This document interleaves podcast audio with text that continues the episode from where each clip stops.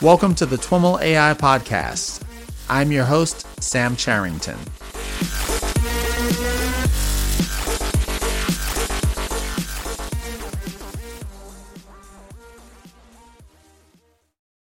All right, everyone. I am here at CES, and I've got the pleasure of being seated with Alex Teichman. Alex is the CEO and co founder of Lighthouse. Alex, welcome to This Week in Machine Learning and AI. Excellent. Thank you. Absolutely. Great to have you uh, on the show. Uh, so, um, why don't we get started by having you tell us a little bit about your background? You've done some interesting things in the uh, AI sphere. Ah, thanks. Thanks. Yeah. So, um, so my background is in perception systems for self-driving cars. Um, this is all about getting them to understand what they see in the world. Mm-hmm. Um, what is a car and what is a bicyclist and what is a, uh, a pedestrian and, and that sort of thing. Um, so I joined Sebastian Thrun's lab uh, back in uh, 2007, uh, right when the DARPA challenges uh, were wrapping up. Mm-hmm. What were some of the specific things you were working on there? Um, so my focus was on how you use 3D sensing, lidar in particular, in that case, um, to do a better job of understanding uh, what you're seeing in the world. You being a, a self-driving car or a computer more generally. So this is very different from using a regular color camera to understand what you see in the world. Mm-hmm. Um, when you have a 3D sensor, um, you've got the full structure to work with um, in real time. And that opens up a, a, variety of different computer vision techniques, and mm-hmm. it makes many of the very difficult computer vision sub-problems um, quite easy. Uh, mm. Not all of them, but it makes many of them easy. Can you give us an example of that? Yeah. So, for example, um, segmentation and tracking of objects for which you have no computer vision model mm-hmm. is extraordinarily difficult with regular video. Mm-hmm. Um, but when you have a 3D sensor and when certain assumptions are, are, met, then you can do a very good job segmenting and tracking objects, even if you have no idea what they are, if you have okay. no semantic information whatsoever. Um, and this is something that's made use of very heavily in the self driving car world, mm-hmm. um, where uh, you can see that there is a physical thing in the structure of the environment and it's moving around. You don't have to know what it is to drive safely around it. Mm-hmm. Um, yeah, there seems to be a, uh, you know, there's a school of thought in and around the self driving cars that um, is taking advantage of what you're describing using LiDAR and things like that. But then there's another school of thought where folks are saying LiDAR is too expensive to be you know on every production vehicle and mm you know we're going to try and do things with uh, just cameras mm-hmm. um, any thoughts on that it's hard which one it's all, all of it's hard no or? no no no well um, getting all this stuff to work with just regular color cameras, it will eventually happen, right? The information is all there, and humans do it with what essentially amounts to just a camera stereo is not effectively, you know, is not very effective at that range, mm-hmm. right? Um, so, and, and we are just machines in some sense, right? Very mm-hmm. complex, very sophisticated machines, but like we, we are able to do it. So the information is there, and eventually uh, we will get computers to be able to do that sort of thing. Um, but we we seem to be a long way off from that. It is quite yeah. hard. This is why virtually every self-driving car project is using lidar mm-hmm. because it it makes many of those hard problems a lot easier. Mm-hmm. Uh, and so, fast forward uh, to Lighthouse. What's Lighthouse up to? Yeah. So, so the story of Lighthouse. Um, so, um, we were talking a lot about self-driving cars here.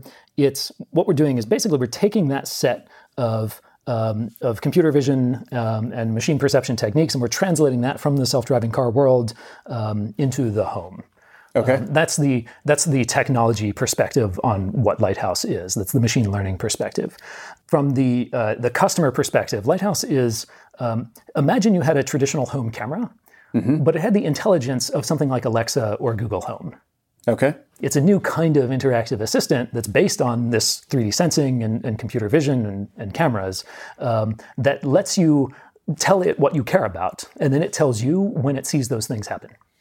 And is the application uh, is it security or personal virtual assistant or it's something both. beyond?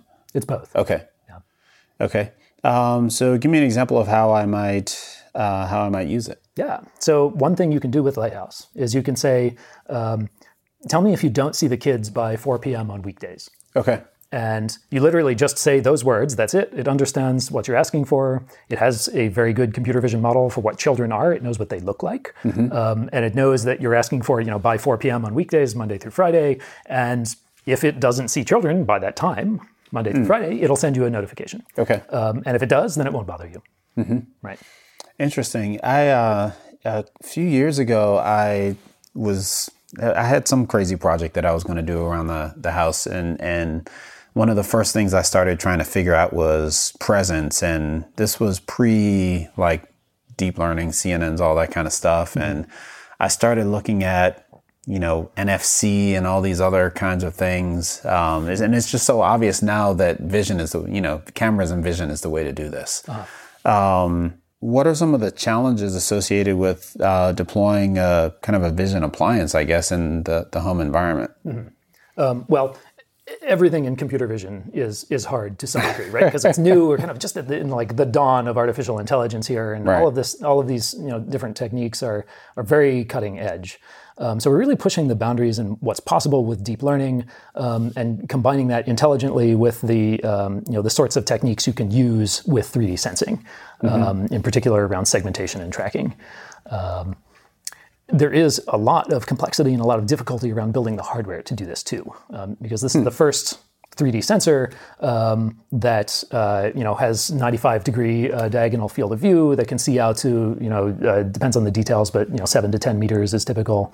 Um, it's quite challenging to put all that stuff together. Um, hardware is hard is is a you know is the phrase for a reason. Right, right, right. Yeah. So is the device itself? Is it kind of a, kind of a Kinect plus a camera?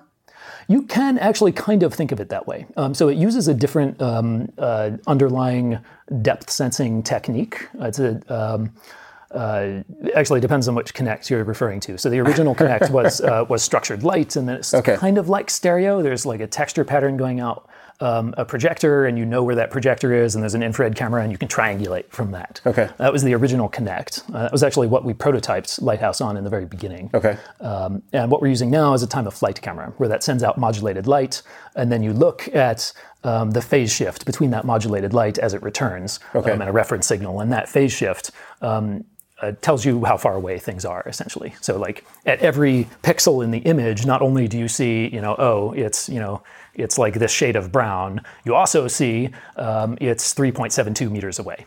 You get that for the whole scene. Oh, interesting. I uh trying to remember the name of this thing. There was a Kickstarter that I backed. I haven't done anything with this thing yet, but it was like a mini lidar scans. I think was the name of it. Have you ever come across that?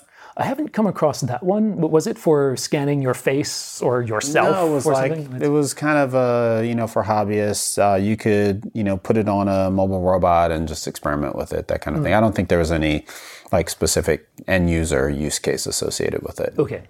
but it was focused on kind of i think it was just an example of you know the the you know how to scale lidar down to something that fits in the palm of your hand and is relatively cheap I see. Yeah. Yeah, I'm not familiar with that one, but um, but you know, the, both generations of the Kinect are a good example. Um, the iPhone X has a 3D sensor built into it, and that's also a good example. They use that to to make Face ID actually reliable. Um, and then uh, you know, self-driving cars, obviously, with the, all the different varieties of lidar that's out there. you know maybe a little bit more detail around the the some more examples of kind of use cases for the device itself might be helpful Yeah, yeah. So I mentioned the one about like if the children don't come home by a particular time. and is it just children or is it like if bobby doesn't come home or susie doesn't come home like do you are you able to to identify specific faces and associate them with with kids or is it just children Yeah, yeah. So so you can do either, in fact, um, with Lighthouse. Um, so Lighthouse has the ability to understand that oh, that is a child generally. It also has the ability to understand um, faces of specific people. Um, and in particular, what what that is most useful for. Um, is so you can do something like say to Lighthouse, um, you know, hey, tell me if you see someone you don't recognize while Cindy and I are away, for Okay. example. Um, and that lets you get at, you know, um, I don't know, if your children bring home a new friend um, while you and your wife are out at work or something, and you Right. might just want to know, like, oh, who is this new person? And it'll it'll tell you about it. It'll send Okay. you a push notification when it sees that. Um, or if you know you have a dog walker or a babysitter, and one day it's somebody different or somebody new is there, right? It'll proactively notify you about this. You don't have to go back and check every day, Okay. right? Because you have set up this alert um, with natural language. Yeah, it was just occurring to me that as you were describing these use cases that, you know, as complex as the you know the computer vision and the the 3D sensing is, there's also a, an NLP challenge. Like how do you how do you capture you know the full breadth of what someone's going to want to ask this thing? Um, are there you know we've talked uh, a bit on the podcast about some of the underlying NLP technologies and uh, spoke with someone on the Alexa team. Like, are there unique challenges associated with the way you're using uh, NLP in the context of this device? Um, I, so I wouldn't say there's, there's necessarily. Um, I don't know, unique research challenges on the natural language processing mm-hmm. side. Um, there are uh, are difficult and important uh, engineering challenges mm-hmm. that we need to nail on that side of things. Um, it's the computer vision where the really um, the really heavy duty uh, you know research grade techniques mm-hmm. um, are being deployed, at least for the current generation mm-hmm. of Lighthouse. Um, I mean, you can imagine uh, you know Google Assistant needs to answer virtually any question you could throw at right, it. Right. Um, with Lighthouse, there's there's actually a more restricted set of things. You know, mm-hmm. if you ask Lighthouse for you know directions from like you know here to wherever, like we, right. we like we don't do that. That's not what we do. Mm-hmm. Um, but for the set of things that we understand on the perception side, like we're, you know, it's actually, we're very good at being able to answer those questions. Mm. Um, it's a more constrained space. That makes the problem easier. There's more structure in it. Okay. And so do you, you know, when you're providing kind of the user manual for this thing, like, are you telling someone these are the 10 things you could ask it, or are you setting the expectation that they should just be able to ask it things related to the kinds of stuff that it can do. Yeah, so so we we float rotating suggestions in front of people um, okay. in the app. Okay. Right. So like so when you're um, in the kind of the natural language interface screen, you'll see here's you know here's the set of things you might consider asking. Some examples of these things right. in this category, and mm-hmm. it kind of guides you through what categories of things we understand, um, and that includes um, you know for object recognition, it's you know people and children and, and pets and that kind of mm-hmm. thing. Um, for action recognition, we recognize waving waving um, at the device. Mm-hmm. Um, so you can say something like, "Hey, tell me if you see someone waving hello while I'm out." Right? Okay, that kind of thing. Um, hmm. We understand, um, uh, you know, time ranges. Mm-hmm. Uh, we uh, allow you to set up um, alerts for things that happen in the future, and so on. We'll kind of guide you through those different categories mm-hmm. of what we do. Okay.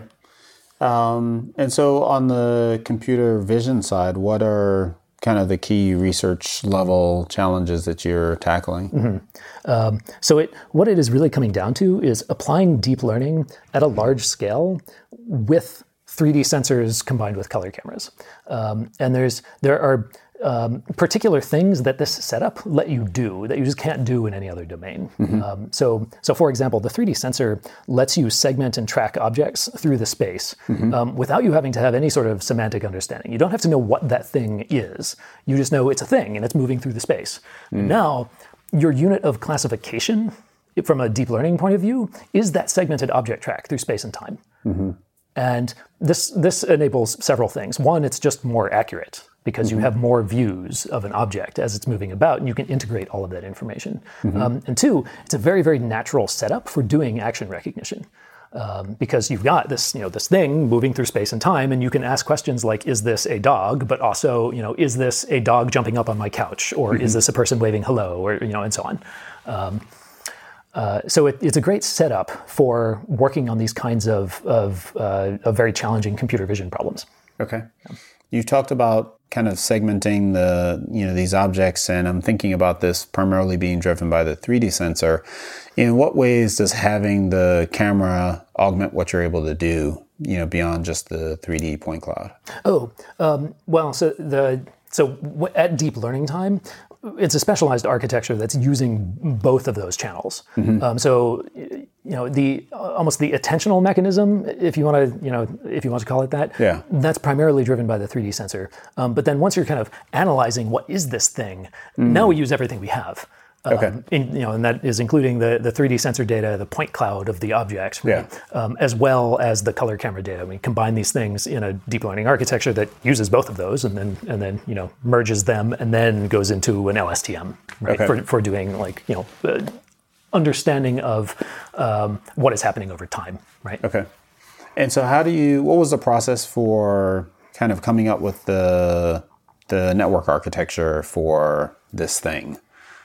Ah, um, Did you, you start familiar? with something off the shelf like Inception or you know name your network architecture, or did you build it up from the ground up? Yeah, so um, I mean, in this kind of context, it always makes sense to start from a baseline that's reasonably easy to just you know pull the pull a thing out of the box and deploy it, see what happens. Right. Right. And so we did that with you know GoogLeNet 100 years ago just to see what would occur. Yeah. Um, and you know, it was you know it did something. It was good, Mm-hmm. um, but it was pretty clear that we need to customize this thing to get the level of, of accuracy that we really want. Yeah. Um, and then the process from there is, um, well, are you familiar with the, the phrase graduate student descent? Sure. Okay. Yes. So I mean, that's that. I mean, um, but I mean, it, it really it uh, it's you know it's intuition um, combined with uh, significant perseverance combined with lots of compute. Right. Right. Yeah, I And think like the, and current like a- way of saying that post NIPS uh, 2017 is alchemy. yes, there's a lot of alchemy. Right.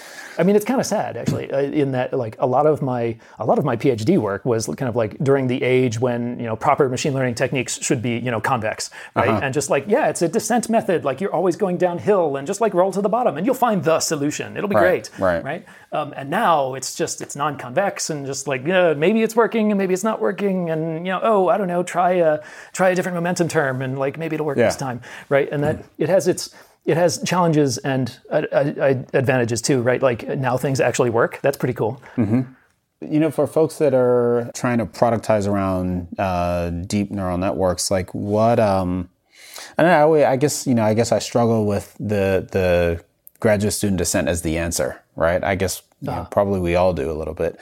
Um, have you developed, you know, any intuition or rigor around, uh, or methodology rather, around kind of the way you, um, you know, the way you build out network architectures for for this problem space? Or even maybe another question as background is like, was the network architecture like upfront work that you did and it's kind of static, or is it what? How how rapidly does that evolve? So, so that is an ongoing effort um, in many different ways. Um, so, in one way, um, we are um, you know collecting new annotated data all the time. Um, you know, both from our own early access testers who provide us access to their data for us to use for training purposes, um, and also um, if there is a mistake in the field, you can you can annotate it as such, and we'll make use of it and improve the models. And we have, we have a stream of annotated data coming in, um, and so we're always taking the same network structure and taking that new training data and turning the crank and redeploying. Um, And that cycle, I mean, it depends on the details, but that's on the order of days, right? Um, the new architecture deployment cycle. Um, that's more like weeks or months as we you know we come up with some new idea of like oh what if you know maybe we can compress the network this way or maybe it would make a lot of sense to you know build out this piece of the network and then we'll go work very hard and validate that that new network and find out oh indeed this you know reduces compute time on our end and produces a better experience for the customer. Great let's go deploy this. Um, you know it's all about large scale quantitative testing And you mentioned compressing the architecture. Are you deploying the a network on the device, or are you doing inference in the cloud, or something like that? It's largely in the cloud Okay. um, at the moment. There's a variety of reasons that make sense, um, although I should mention it is not entirely in the cloud. Um, it really is a distributed computer vision system to squeeze all the last you know bits of performance out of it that we can. Um, you really do want it to not all run in one place. It makes sense to have some of it run on the device, some run in the back end. Uh, so talk a little bit about that in more detail. Like, how do you, you know, what is running on the device? How do you partition what's running on the device and what's running in the cloud? Yeah. So at a high level, um, the device is doing um, the attentional mechanism. It's doing the segmentation and, and tracking of what is interesting and new. Okay. Um, and then um, there's nuance here, but at a high level, it's doing that. so at, at kind of a simplistic perspective, you're not sending a bunch of frames up to the cloud if there's nothing happening. That's largely correct. Yeah. Yeah. Uh, We do have to send some data once in a while. Um, uh, you know, one frame every you know few seconds, basically. Um, Okay. so we can. Uh, this is actually so we can present to you a beautiful summary of the day. Oh, okay. Um, right. So you, you, you, we call it a a smart time lapse or a daily recap, um, where you you know you press one button and you get a you know a, a 10 second or one minute kind of summary of what happened during the day, and it goes fast during the boring parts, and it goes slow when there's something of interest to you. Oh, interesting. Okay. Um, but th- but yeah, generally we actually we don't have to stream um, 30 frames per second because it's actually not what customers really care about. Um, customers don't care about you know what were the RGB pixel values uh, at like 3:47 a.m. You know, yesterday. Mm-hmm. What they care about is, you know, did my kids come home on time, and what has the dog done since I left the house? Because I just think it makes me feel warm and fuzzy inside. Or, mm-hmm. you know, did, was anybody new here? Who mm-hmm. was new here last week? Just you know, show me these things. Yeah. That's what they care about. You know, we're with traditional home cameras, we're kind of awash in in data, but we don't have much, you know, useful information. And that's what Lighthouse is all about: is taking that that enormous stream of data and and compressing it down into just the bits that you actually care about. Uh, interesting. Um, one thing that I'm curious about, you know, being kind of here at CES and seeing, you know, tons of different consumer-oriented products that are trying to incorporate AI in one way or another. Uh, are there any things that you've kind of learned that were surprising about, you know, pulling AI into consumer-oriented products? Yes. Um, I, I actually, um, when when we started Lighthouse, myself and my co-founder, um, I thought it would be the um, the AI problems that were the hardest across the board, um, and they are hard for sure. There's no question of that. Um, it turns out there's other hard problems that you have to solve along the way. Um, for example, getting the UX right. Um, like getting the like the UI and the, like the interface and the user experience really right. That's actually quite difficult. It's, been, it's something we spend a lot of time on um, because w- what we you know ultimately the reason we exist is to deliver a delightful and useful experience to our customers, and we're able to do that with AI. But like that's not the only thing. Yeah. Um, and it's actually it can be quite hard to get those things right, um, especially in you know breaking new ground in a new kind of interactive assistant. Um, how does one actually you know build the best interface to this kind of thing? It, it takes a lot of work and iteration. You know, do you have uh, kind of the lighthouse laws of effective, intelligent user experience design? Like, have you, uh, you know, boiled, you know, what you've learned down into key ideas that you tell a, a new team member? You know, I'm not sure we've refined it to that point Okay. where I could concisely communicate something. Yeah. Yeah. It's interesting. I've I've, I've asked people this uh, on and off for um, the last couple of years.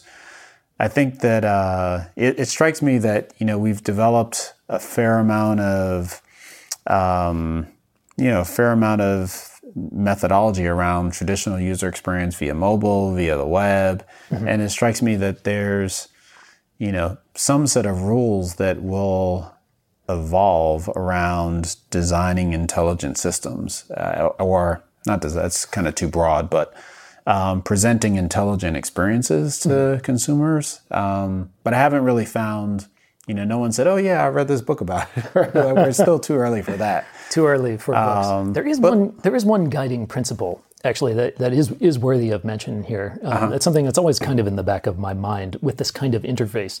The reason it exists um, is to make useful information accessible to you as quickly as possible. That's the reason natural language interfaces are good. Um, So, you know, stepping outside of Lighthouse, looking at something like Alexa or Google Home, um, one of the reasons they're so good is because you know you don't have to go find your phone or pull your phone out of your pocket and like unlock Right. it and go to this you know go to the right app and then and then play your music and say no like play it on this interface and then like oh and then finally it comes out where you're like no you just you just yell across the room hey play this thing and it just works right and that like the reason that's amazing is because it saves you 10 seconds Right. and it, and it seems so trivial, right? But it's not. It really, like it really, really, really matters. Um, and and when you look at this from the, um, I don't know if you want to call it the the nerd point of view. Certainly, this is me, right? But um, uh, it's all about reducing latency and increasing bandwidth in the human-machine interface. That's the point of natural language um, is that you have a thought in your mind. There's a thing you want to do, and right now generally you have to translate that into okay i'm going to pull open my phone i'm going to tap on these buttons to get to the right app and then i'm going to tap on some more buttons to do the thing i'm trying to do and i have to go to this menu and adjust the slider bar and it's, it's like right it's just like Right. it's terrible what you should do is, is there's that thought in your mind just say the thought Right. and Right. it just happens Yeah. right that's what that is that is just so much better that is an it's a i don't know it's an order of magnitude improvement in in latency in that interface between this intelligence in my head and this intelligence in my phone mm-hmm. On the NLP side of things, did you start out with any of the um, kind of popular cloud-based platforms for doing that kind of stuff, like the I forget what it's called now, X.AI you know what what that is. But you know, all the cloud vendors have their own, or did you kind of roll your own? Right.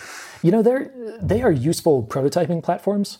Um, and there may even be some applications where they get you all the way. Yeah. Um, but that is n- that is not the case for Lighthouse. Um, and uh, I mean, I can tell you that for sure because uh, like I used one of them over a weekend to produce a little demo of like, hey, this is what this is what I have in mind. I think this might Right. be a way to really nail the user the user interface for this thing. yeah.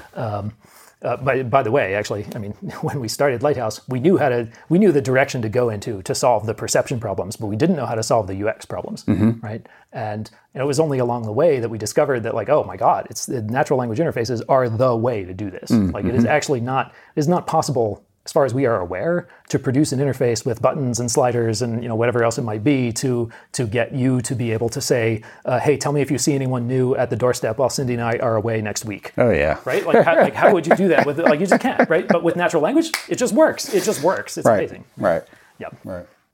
I've gotten that feedback quite a lot from folks that are trying to productize NLP. Like the the uh, platforms are an interesting way to start, but you run out of runway in terms of their flexibility and ability to get you all the way. Yeah. yeah. so- So, we built all around. Okay. It's the it's the only thing to do in this area. Can you tell me a little bit about your uh, tech stack generally? Yeah. Yeah. Happy to. Um, so we use we use a lot of C um, because this is real time. Both on device and in cloud? both. Okay. Um, it's real time performance, memory intensive computer vision, right? Running at scale. Um, I, well, either at scale on the back end uh, or on a you know limited compute device out on the front end that is touching hardware, right? And so in both of these places, C++ is the right thing to use Yeah. at that level. Now, when we're prototyping a new uh, a new architecture for our you know the deep learning system, yeah, it's totally reasonable to you know twiddle around in you know in Python to to have you know faster iterations on that. Um, but uh, ultimately, when it's like building and deploying real systems, it's it ends up being C++.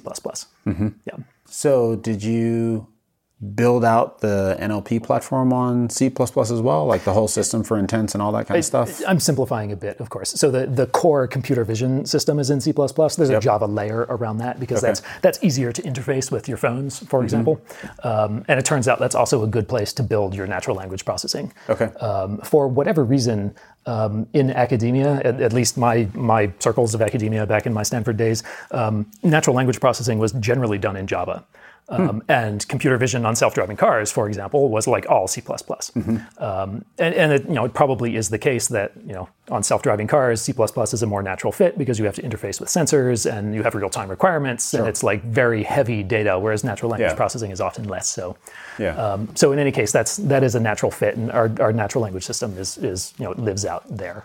and is the Java ecosystem for the natural language stuff stuff as mature as the Python ecosystem, or more maybe? That's a good question. I I don't think I actually know. okay. Yeah. Like, where, from a, a company perspective, where are you in kind of the life cycle of bringing this product to market? Ah, we are very close to general availability. Okay. Um, so you, in fact, you can go to our website right now, www.light.house, um, and, and enter your email, and Mm-hmm. uh, we we will add you to our, our special offer list. And if you're lucky, you might get one. Okay. Um, and uh, and if not, we will uh, we will be available for um, for anybody to buy in the not too distant future. Okay. We are we are quite close now. Nice. I've seen pictures of the device. It's like it looks like a. It's not a mobile device. It's stationary. You put it on a countertop or something like that. Right.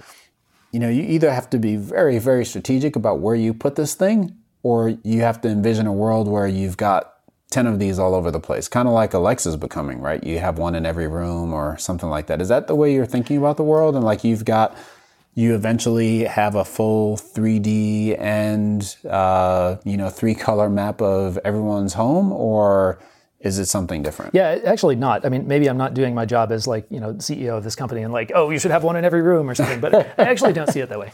Um, um, I think several in a um, in a normal sized uh, you know middle class American house, two to three is probably the right number, and you get a ton of value out of one.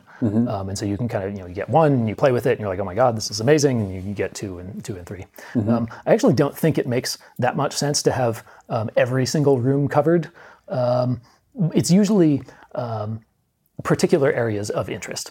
Um, and so, you know, we often see the first one goes in an area that is kind of near the front door, so you see like what traffic is coming and going, but you also see a reasonable amount of the kind of the floor plan of the home, so you get a sense of what's going on there.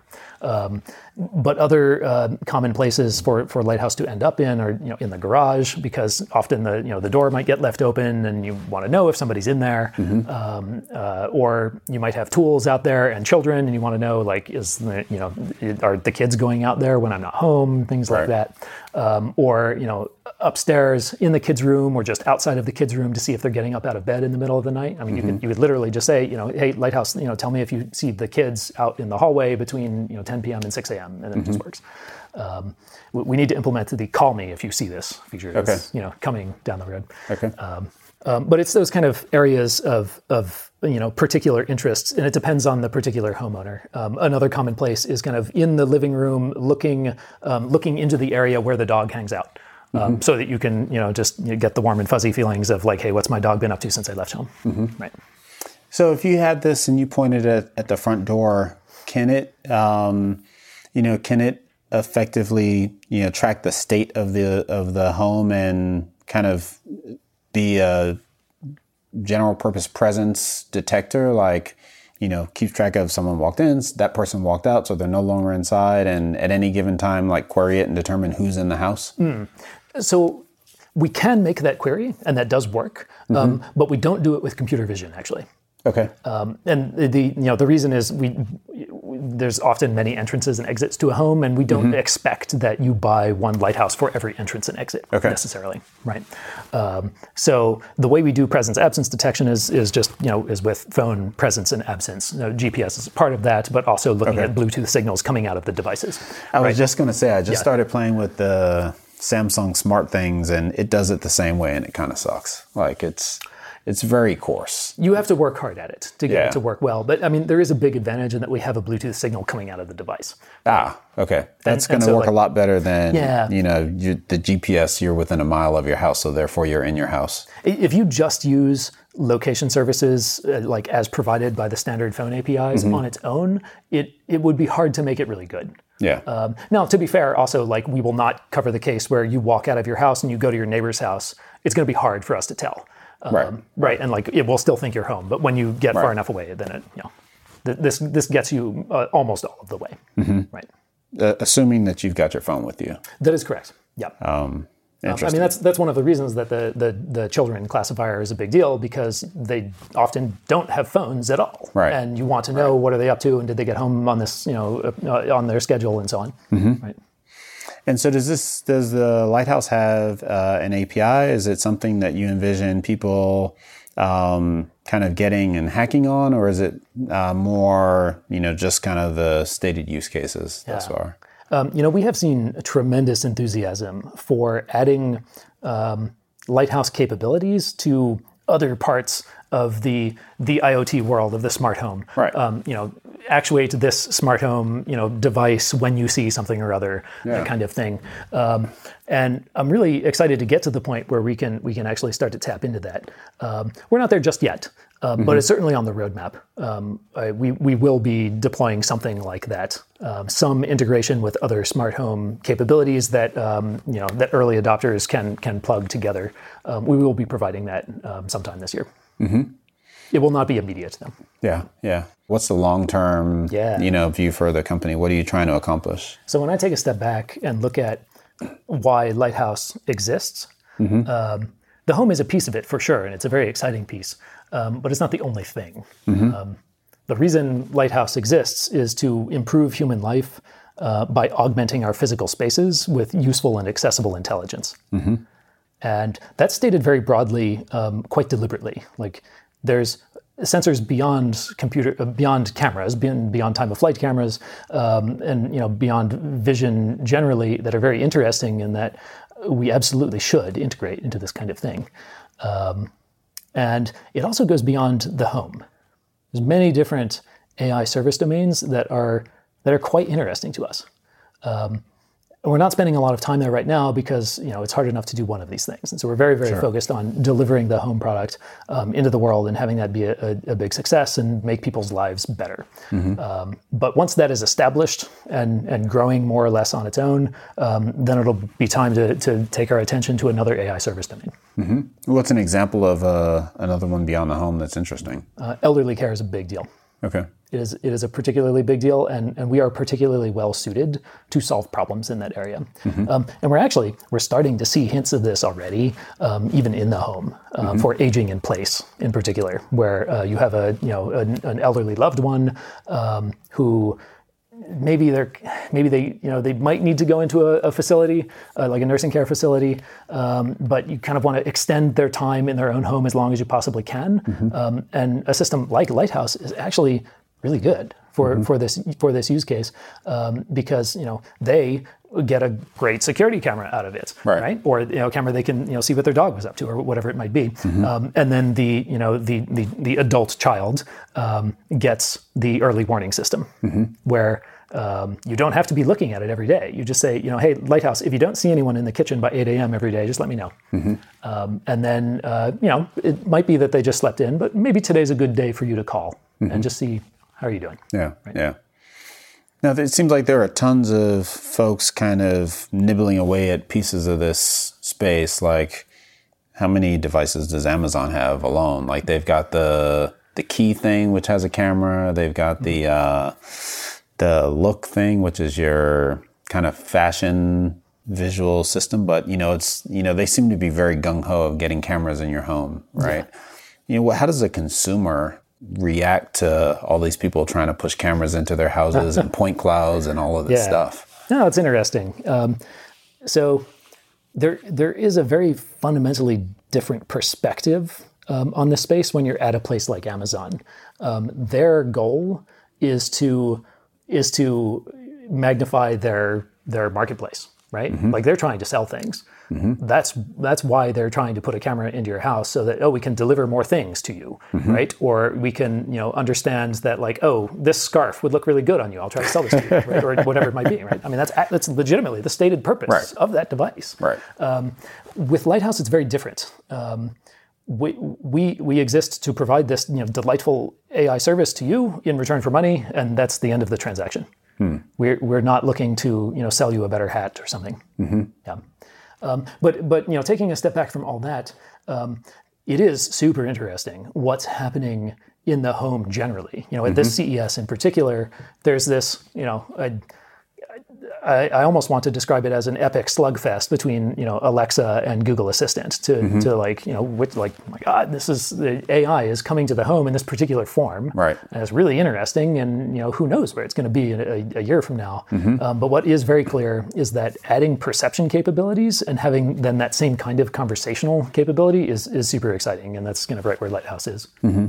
Yeah, there's often this question about like, is you know, thing X is it like a product or a feature? And you know what you're doing in a lot of ways is like bringing together the you know the vision piece which is um you know i guess i'm wondering like long term like does you know do, does something like lighthouse and alexa do they converge? Like do you do you want to if if alexa was more open like do you want to have to deal with the nlp you know or do you you know want the the vision to to kind of tack onto that? Or take advantage of the broader ecosystem. And I guess I'm mostly thinking about this from the perspective of a consumer. Like, how many of these devices do I want in my house listening to, uh, you know, listening to everything? And, you know, already I've got like, you know, the, the Google Home and you have to, it has its wake word and mm-hmm. Alexa, I've got two different wake words in the house. It's like, it's already getting a bit maddening.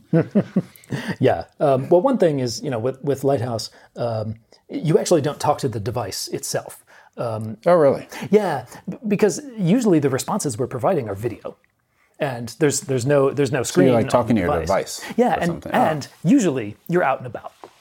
Right. No, that makes a lot. Of sense. It's usually you're you're at work or you know you're you're on the train or something, and yeah. you're just like you know, hey, what did the dog do since I left? Or like you know, hey, it had you know, what did the kids do while I was out yesterday? Oh, and, and, then you, you see the results there, um, right? Because it's all about delivering video answers in video form, mm-hmm. right?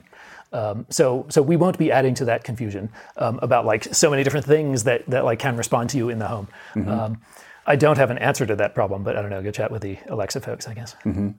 Interesting, interesting. All right, well, Alex, uh, thank you so much for taking the time to chat with me. I enjoyed learning about uh, you, your background, Lighthouse. Uh, sounds like an interesting space, and good luck here at CES. Cool. Well, thank you so much. This has been fun. All right, thank you. All right, everyone, that's our show for today. Thanks so much for listening and for your continued feedback and support. Remember, for your chance to win in our AI at Home giveaway, head on over to twimlai.com slash myai contest for complete details. For more information on Alex, Lighthouse, or any of the topics covered in this episode, head on over to twimlai.com slash talk slash 103. Thanks once again to Intel AI for their sponsorship of this series. To learn more about their partnership with Ferrari North America Challenge and the other things they've been up to, visit ai.intel.com. Of course, we'd be delighted to hear from you, either via a comment on the show notes page or via Twitter, directly to me at, at Sam or to the show at, at TwimlAI. Thanks once again for listening, and catch you next time.